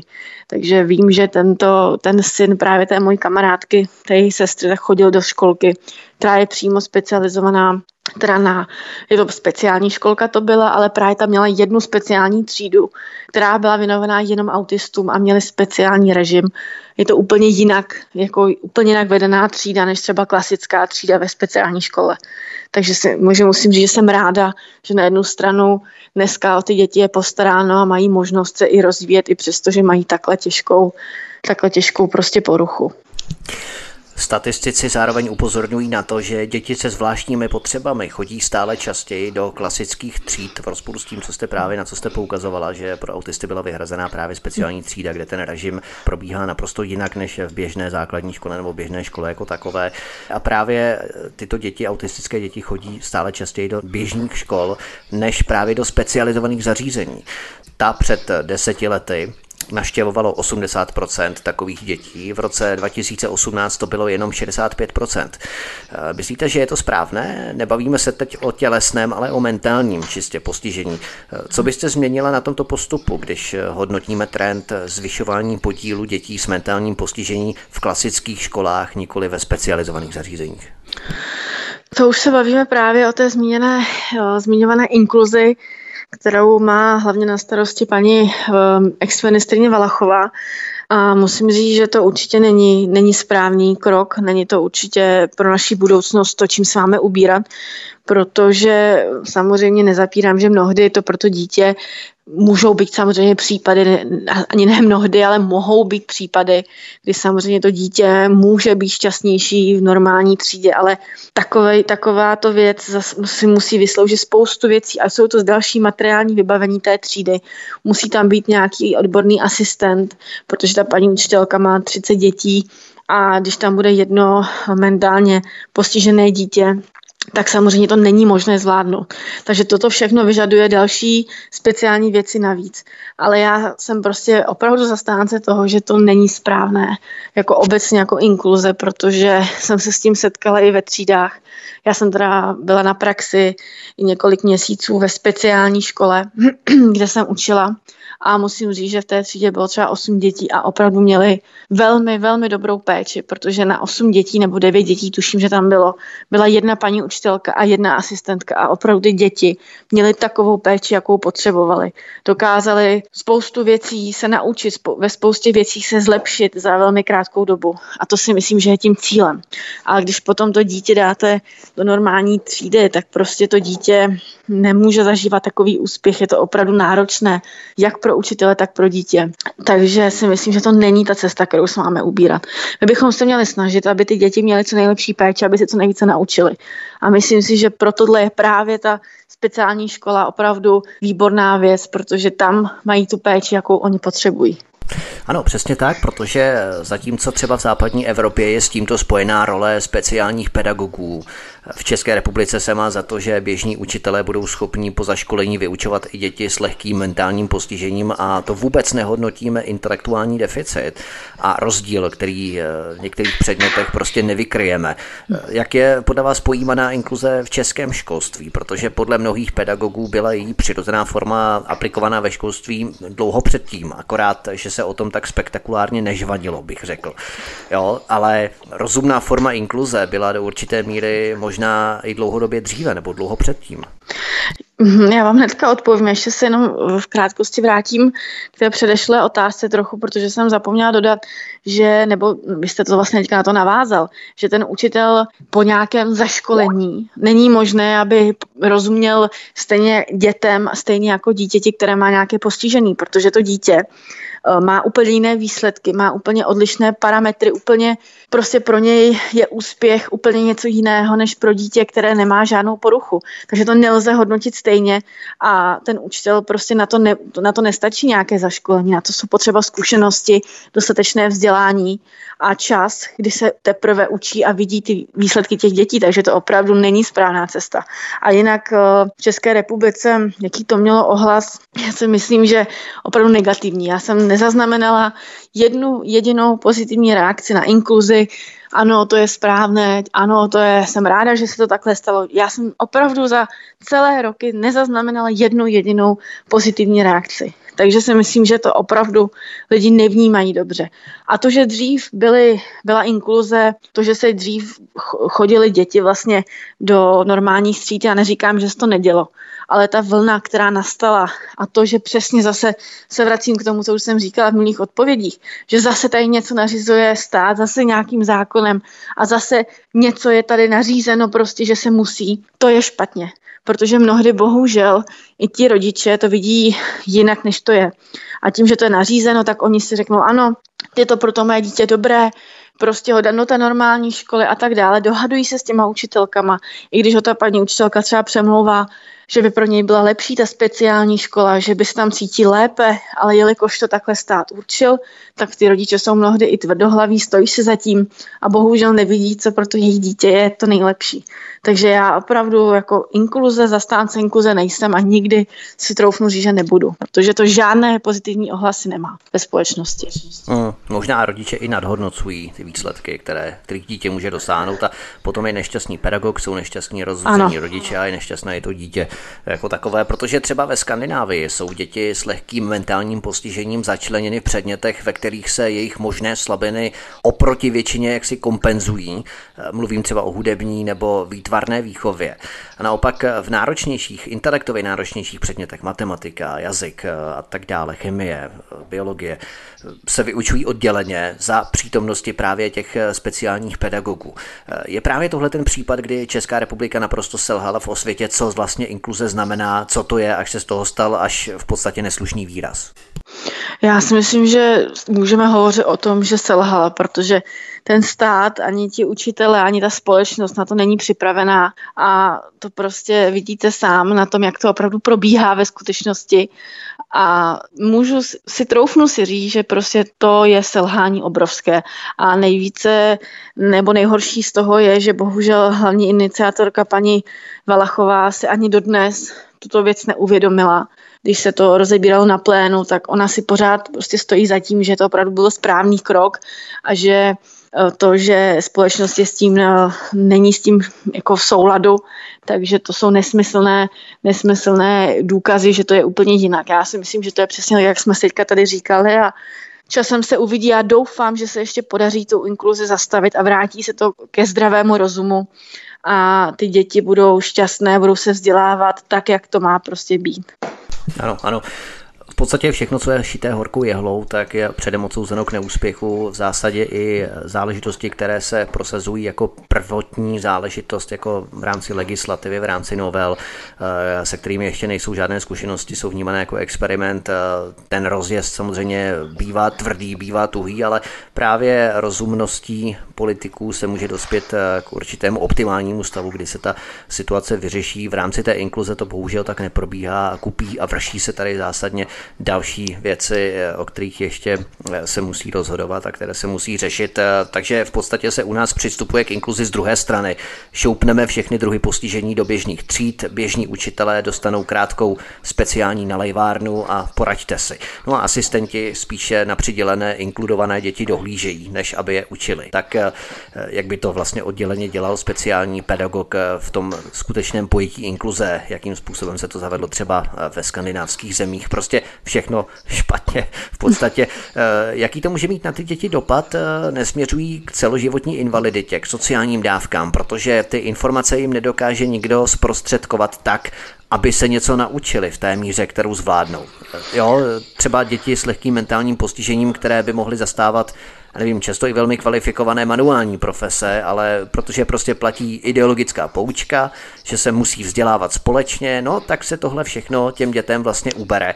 Česká inkluze prostě vede ke zmaření jejich životních šancí se uplatnit alespoň v těch manuálních profesích, třeba na učňácích, kde by mohli eventuálně nějakým způsobem fungovat i prospívat. O, tohle se určitě může stát, protože to dítě si o, i vzhledem k tomu, že mu to v té škole nejde, udělá k té škole jakýsi odpor, vidí to jako něco, kam chodí velmi nerád, protože mu to tam nejde, protože je odlišný, netěší se tam a to všechno může i způsobit právě jeho negativní vztah k té škole. A potom samozřejmě, když se bavíme o tom, ať už je to výuční obor nebo nějaké ty obory, které se vlastně i dělají pro například pro postižené e, naše občany, tak e, on má k tomu negativní vztah a může se samozřejmě v tom nejhorším případě až stát, že teda vlastně nechce už ani jít pokračovat ve svém studiu, protože mu to tam prostě nejde, tak proč by chodil se dál učit, že jo? A může se stará stát, že skončí, jak jste říkal, třeba i na sociálních dávkách a, a takovýhle, takovýhle, takováhle věc může nastat. Ale to si právě myslím, že tomu musíme zamezit tím, aby to dítě chodilo do školy rádo, ať už přes veškeré jeho problémy, postižení, nemoci, aby se něco naučilo, opravdu to, v čem třeba bude vynikat a i v té manuální práci, protože co si budeme povídat, dneska manuální práce je potřeba, jsou potřeba obory, které už dneska nejsou tolik populární, ale dneska se všechno prostě bere tak, že když nemáš maturitu vysokou školu, tak nejseš nic, což je naprosto špatně. Takže takovéhle manuální věci samozřejmě a manuální povolání my potřebujeme a prostě je potřeba, aby ty děti opravdu si udělali k těm věcem dobrý vztah, aby jim to šlo, aby chodili do školy rádi, aby zažili úspěch.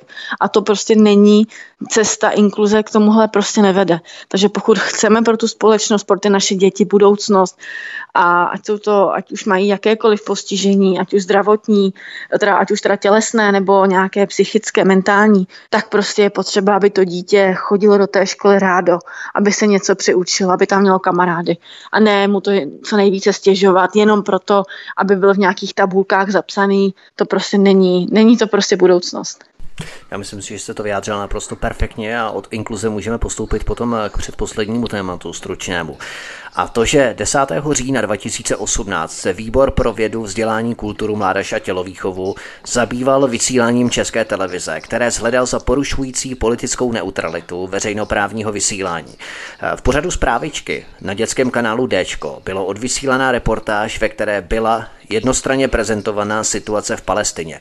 V rozporu s dlouhodobým postojem české zahraniční politiky tady byl Izrael nazývaný okupantem a dětem bylo podsouvané i to, že palestinské děti ohrožuje americký prezident Donald Trump, který se rozhodl omezit finanční pomoc Palestině. Eh, pojďme si inkriminované zprávičky pustit. Teď se podíváme do dnešních škol na Izraelem okupovaném území Palestiny. Jejich žáci se obávají, že nebude mít kdo učit. Peníze na školství dosud darovaly bohatší západní země a rozdělovala je Organizace spojených národů. Spojené státy americké ale letos žádné peníze neposlali a ty teď palestinskému školství chybějí. 100 tisíc dětí v pásmu Gazy půjde do školy.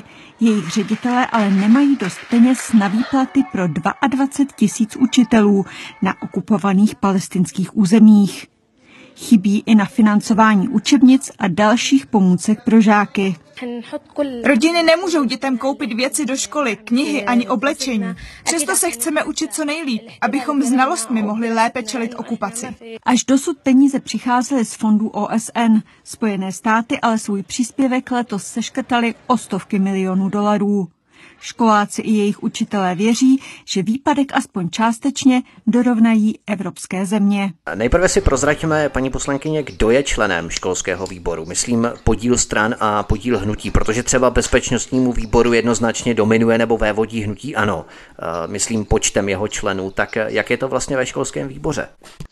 Um, já, pokud se nepletu, tak asi největší množství uh, členů výboru je, mám takový dojem z hnutí ANA. To si myslím, že asi úplně nejvíc. My tam máme jako v SPD například zastoupení mě a ještě jednoho člena ČSSD. Mám tušení také po dvou členech, ale ve většině případů tam chodí teda jenom jeden z nich a to je paní Valachová. A pak samozřejmě tam jsou zastoupeny ostatní strany, jestli po jednom, po dvou lidech Možná ODS má ještě, ještě o něco víc, jinak si myslím, že největší zastoupení je opravdu z ANA jako poslanců. Takže poměrně podle poslanců. Ano, ano, myslím si, že ano, že to hmm. tak je. A jak se tedy nakonec hlasovalo? Jaké bylo stanovisko školského výboru na tuto reportáž České televize? Tak pokud si dobře pamatuju, tak eh, výbor k tomu vydal stanovisko takové, že eh, Česká televize to, co dělá, je naprosto špatně, to znamená, že vydal nesouhlasné televiz, stanovisko s českou televizí. Jestli si dobře vzpomínám, tak tam dokonce byl pozván pan ředitel české televize, který bohužel nedorazil na náš výbor. Mm, doslechla jsem si, že to nebylo poprvé, co bylo takhle kvůli nějaké takové kauze nebo nějakému problému v české televizi přizván a nedostavil se. Takže to pobouřilo si, myslím, členy a včetně mě teda úplně ze všeho nejvíc, že on vlastně vlastně ani nepřišel a tomu to a zaslal vlastně dopis. Jestli si dobře vzpomínám, tak to byl dopis, který on zaslal školskému výboru. Já ho tuším někde mám na Facebooku, jsem ho myslím zveřejňovala tenkrát, kde on vlastně vypsal, že není důvod eh, vlastně k tomu, aby přišel, že teda nemůže, že má nějaké jiné jednání a že vlastně žádné problémy nebo něco takového, že jako není, že je všechno na prostém pořádku. Takže omluvil se z nějakého jednání a že teda je stejně naprosto všechno v pořádku, jestli si dobře pamatuju. Takže jako úplná, úplná příšernost, protože já si myslím, že když jsou nějaké problémy, tak ty problémy mají řešit. A už to, že pan eh, ředitel nepřišel, tak to si dovolím říct, že je naprostá naprostá nehoráznost od něj, protože to, co vysílala česká televize, já jsem to teda viděla jenom na videu na, na internetu, jsem si to potom zpětně pustila, protože na televizi se nedívám, tak je to opravdu jako nehoráznost. Že tohle se pouští malým dětem před spaním, aby si šli spát v klidu, nebo já jako nevím, k čemu to je dobré, protože politiku tahat do dětských pořadů, do dětského kanálu, na který se dívají malé děti, to je opravdu nehoráznost, já musím říct. Tento závěr byl schválen v poměru 10 ku 3 hlasům mm-hmm. přítomných členů výboru. Vy jste zvali na zasedání výboru ředitele České televize Petra Dvořáka, jak se zmínila, aby tento postup vysvětlil, ale on se mm-hmm. opakovaně odmítal dostavit. Eh, ředitel České televize Petr Dvořák zaslal vašemu výboru dopis. Eh, co v něm stálo, jsme si vlastně teď řekli. Mm-hmm. Školský výbor tedy vyzval poslaneckou sněmovnu, aby se nalezenými pochybeními zabývala. Jak se k tomu postavila poslanecká sněmovna? No, poslanecká sněmovna, já teda nevím, ale zatím, pokud si dobře pamatuju, tak si nevybavuju, že by se k tomu vůbec nějak poslanecká sněmovna postavila. Buď teda, buď jsem teda ve sněmovně nebyla, nebo se to opravdu neřešilo, protože žádný takový zásadní výstup jsem ze sněmovny nezaznamenala. Takže hmm. to dnešního eh, dne nic. Obávám, já se totiž eh, obávám, aby to zase neskončilo jako celá řada různých politických deklarací, proklamací, hmm. prohlášení, vyhlášení, stanovisek, závěrů nebo doporučení, ale za dva, tři týdny situace utichne a všechno pojede dále ve starých kolejích. Obávám se, že kdybych tu nenadnesl tuhle reportáž, tak by si na to dnes už málo kdo vzpomněl. A to je právě ta tragédie, co více se dá dělat, než vydávat nějaká veřejná politická stanoviska, prohlášení. No, to máte sice pravdu, protože každé prohlášení eh, je v paměti eh, těch našich občanů bohužel jenom krátkou dobu ale eh, pokud eh, jako sněmovna neprohlasuje nebo neprohlasovala a i kdyby prohlasovala, já se teda přiznám, že teď opravdu si ne, nevybavuju, je možné, že opravdu si něco prohlasovalo, nevím, opravdu nevím, tak eh, i pokud by prohlasovala, tak bohužel to mnohem rychle jakoby odezní, než se to vůbec nikam dostane na povrch, takže to je prostě potřeba řešit ve vnitřku toho problému a to ne s nějakým prohlášením sněmovny, ale konkrétně Česká televize, protože jelikož všichni platíme koncesionářské poplatky 135 korun za měsíc, tak si myslím, že bychom měli za to dostávat nějaké vyvážené zprávy, které jsou neutrální a už vůbec by se nemělo stávat, aby pro naše děti tam byla vysílána politika místo nějakých pohádek. A tohle to není jediný případ,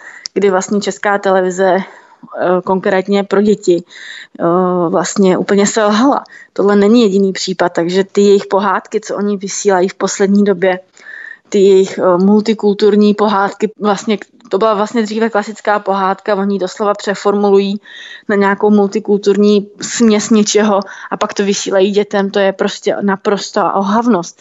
Takže já si myslím, že pokud si něco takového chce česká televize vůbec vysílat, tak prosím, ale rozhodně by to nemělo být placeno všemi občany, kteří mají doma televizi a ani na, tu te- na českou televizi konkrétně se nedívají. To je nehoráznost pro ty lidi.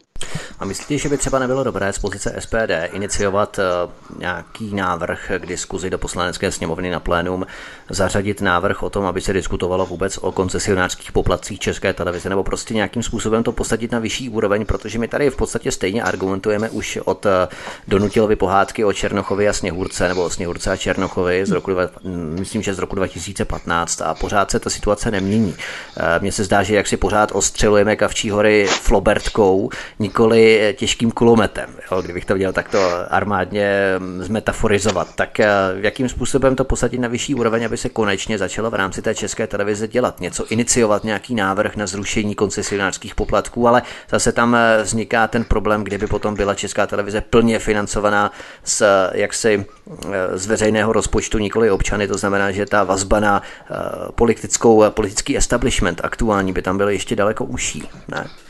No já si hlavně myslím, že uh, ať je to rada, rada České televize a podobně, tak je to vlastně politická normálně politická volba, kde jsou volení politici a taky tak vysílání České televize vypadá. Takže jedna věc je, aby se vůbec ta televize odpolitizovala, aby tam nebyly voleni mezi sebou nějací politici, ale aby to byla třeba nějaká přímá volba, to je jedna věc. Za druhé si myslím, že stávající pan ředitel prostě by měl odstoupit, to je další věc. Měl bys tam zvolit opravdu člověk, který, jestli to ještě vůbec je možné, aby se česká televize zpamatovala a dala opravdu nějaký, nějaké kanály, které budou opravdu neutrální. A další věc je právě to s těmi poplatky, aby se zrušilo. My za všechno tohle to, o tom mluvíme celé roky ve volbách, mluvíme o tom samozřejmě neustále. Nikdy bohužel nám nic takového neprošlo. Mohu říct jako konkrétně, když se vlastně odsouhlasovala, myslím, minulý týden, byly to nějaké zprávy o hospodaření a tuším o činnosti České televize, tak jsme vždycky jediný, kdo hlasuje proti. Já vím, že je, je to jenom zpráva, ale už to, že vyjádříme svůj nesouhlas, tak vyjádříme náš postoj k této věci a vždycky si troufnu říct, že samozřejmě jsou tam tací, kteří se zdrží hlasování, ale my jsme vždy jediný proti. Takže vlastně vždycky to všechno projde v pořádku každý rok, není tam žádný problém a prostě bohužel vláda ČSSD a hnutí ANO a KSČM prostě má jiný názor, a což si myslím, že je teda naprosto příšerné. Mm, ano, ano, rozumím. Tak uvidíme, čím se Česká televize předvede do příště. Třeba budeme mít zase nějaká další uh, zajímavá témata, která budeme probírat v souvislosti právě Doufám, s že ne. Doufejme, doufám, že, že ne. Ano, to je taky, taky jedna z možností.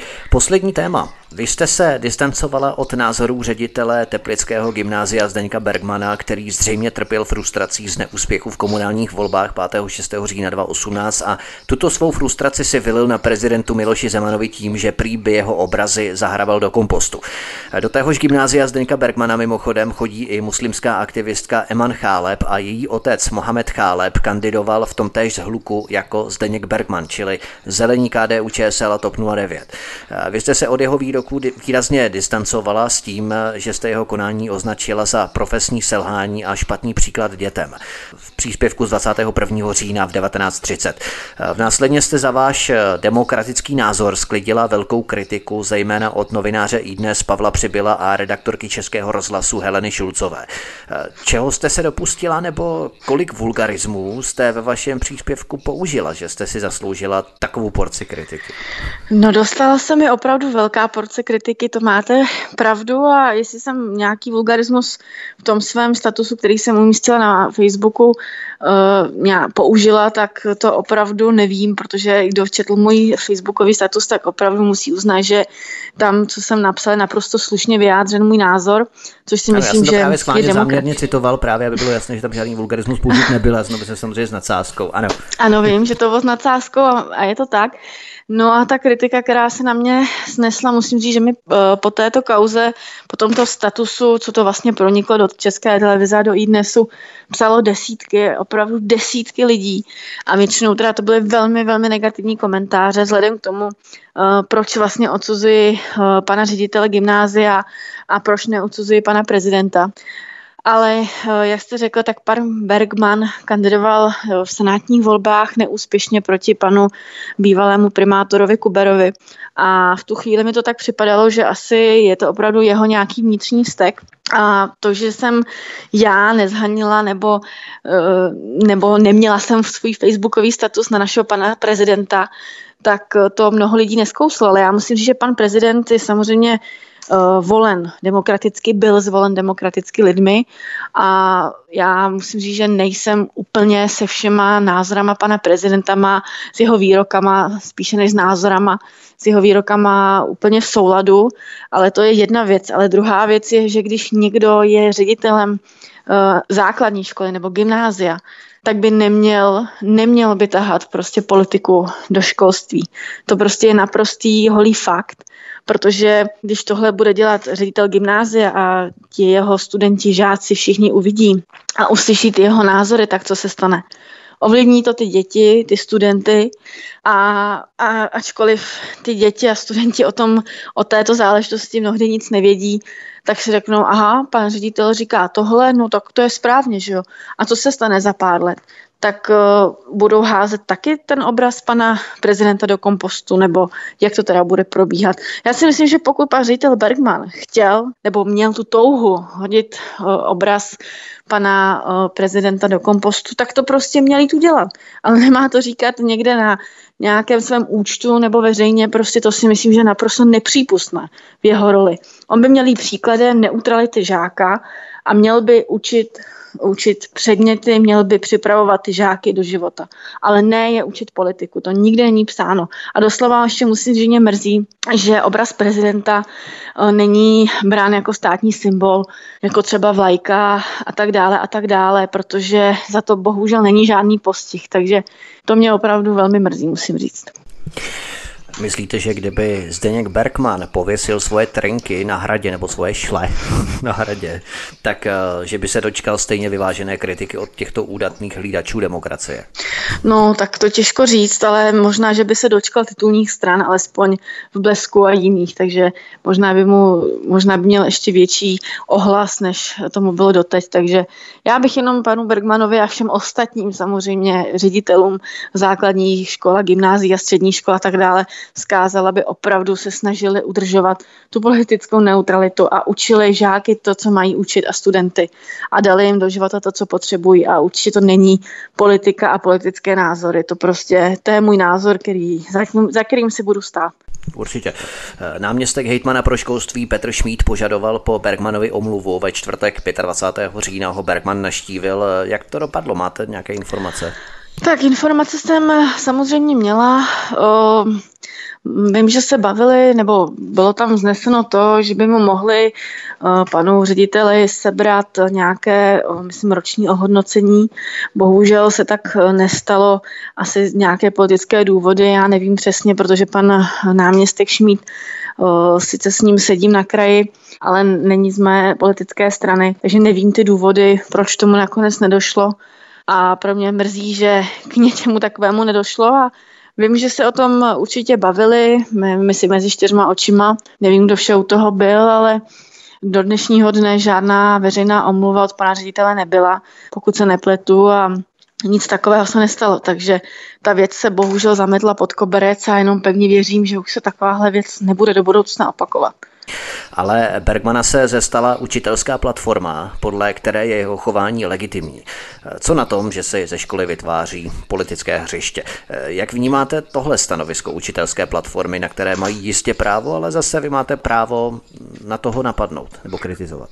No, já pořád zastávám názor, že žijeme v demokratické zemi, kde ještě stále, pokud to slovo stále platí, že člověk uh, může říct demokratický svůj názor a pokud učitelská platforma zastává tento názor a shodli se na tomhle názoru, tak já bohužel jejich, nebo jejich názor musím respektovat.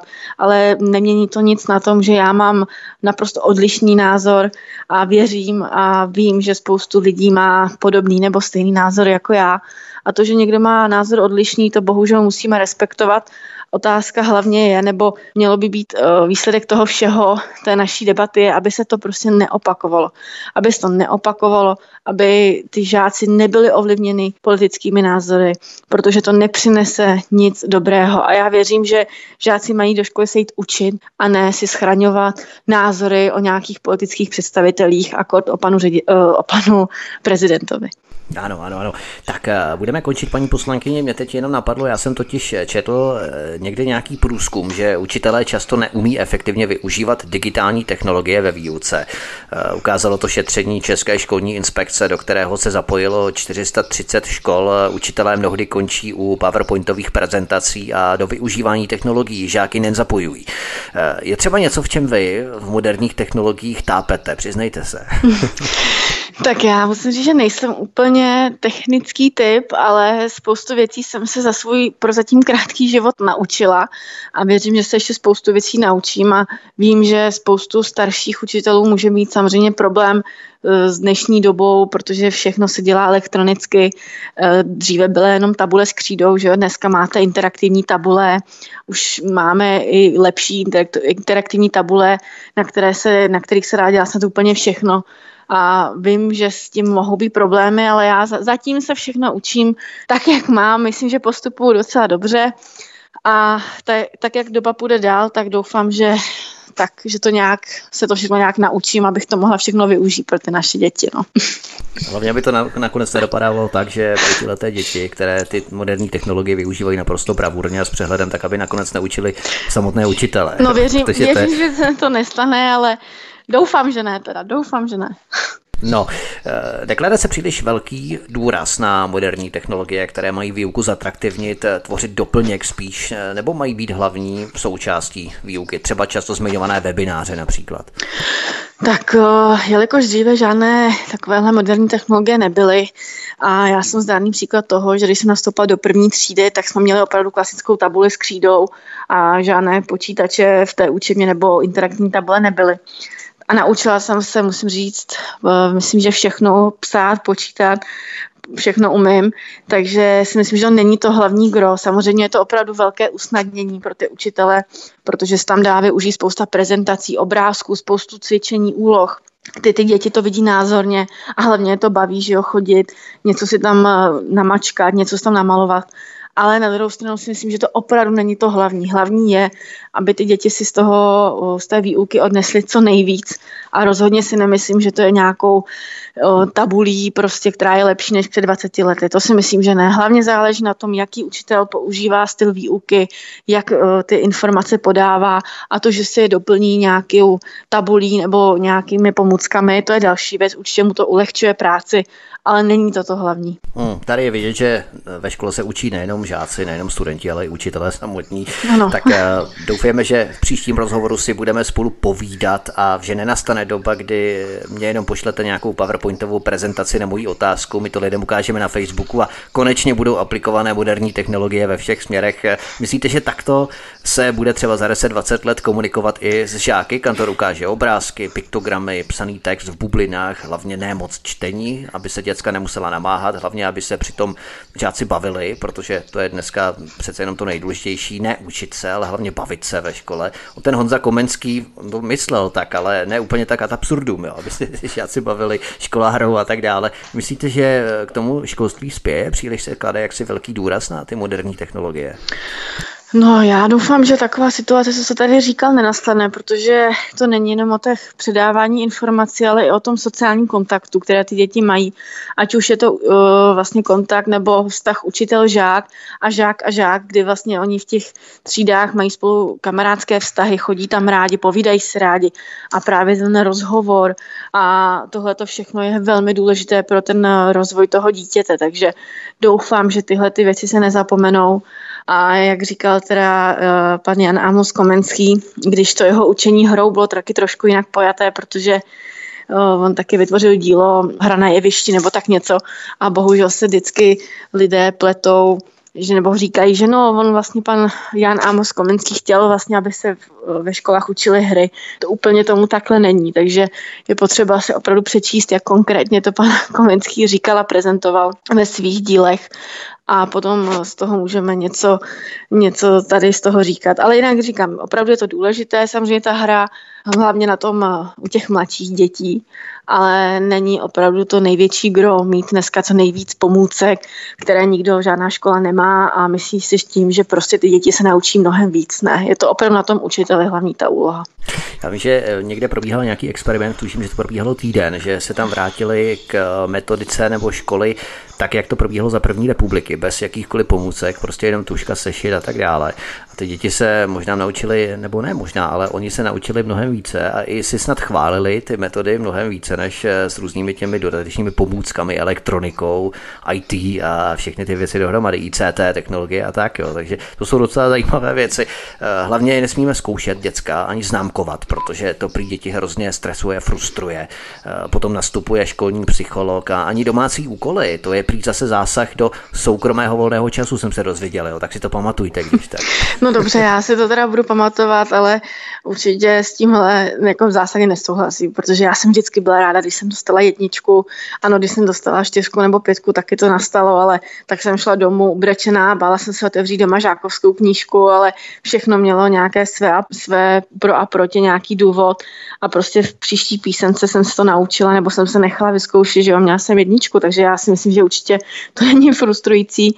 A to, že mám domácí úkoly, to si myslím, že je hrozně podstatné, protože ty děti se nechodí jenom do školy učit, oni se musí učit celý život, že máme celoživotní vzdělávání a je důležité, aby i doma s rodiči se něco naučili, aby si to procvičili, protože to pro tu paměť a pro ten jejich mozek je opravdu důležité, aby na tom pracovali vlastně podstatě celý život se všichni učíme, že jo, to, to je prostě také. Poslankyně z Hnutí Svoboda a přímá demokracie a také místo předsedkyně sněmovního výboru pro vzdělání, vědu, kulturu, mládež a tělovýchovu Tereza Hyďová byla naším dnešním hostem. Doufám, že jí dáme dobrou známku za dnešní rozhovor, minimálně jedničku, možná i s hvězdičkou, to uvidíme. Minimálně se dává Ačko vlastně, že dnes už se ani jednička snad nedává. Každopádně, eh, to by bylo vše. My vám, paní poslankyně, děkujeme, že jste si nás udělala čas. Trošku jsme to protáhli, ale to jenom proto, že jsme spolu nemluvili už nějaké dva nebo tři měsíce téměř, tak eh, my budeme ty frekvence snižovat tak, abychom eh, dostali více témat na menší plochu v rámci rozhovoru. To by bylo všechno, moc vám děkujeme, mějte se krásně. Já taky moc děkuji a mějte hezký den všichni, všem posluchačům. Naschledanou. Tento i ostatní pořady svobodného vysílače si můžete stáhnout v MP3 formátu i s písničkami do vašeho MP3 přehrávače, například na našem eh, rozhlasovém archivu svobodný pomlčka vysílač.cz a nebo můžete zabrousit na náš YouTubeový kanál, na který si můžete přihlásit a odebírat tak všechny naše pořady, které odvysíláme, samozřejmě bez písniček kvůli autorským právům. To by bylo vše od mikrofonu a zdraví vítek, přeju vám příjemný zbytek dnešního večera, poslouchejte naše další pořady, vysíláme pro vás 24 hodin denně a těším se s vámi příště opět naslyšenou. Hezký večer.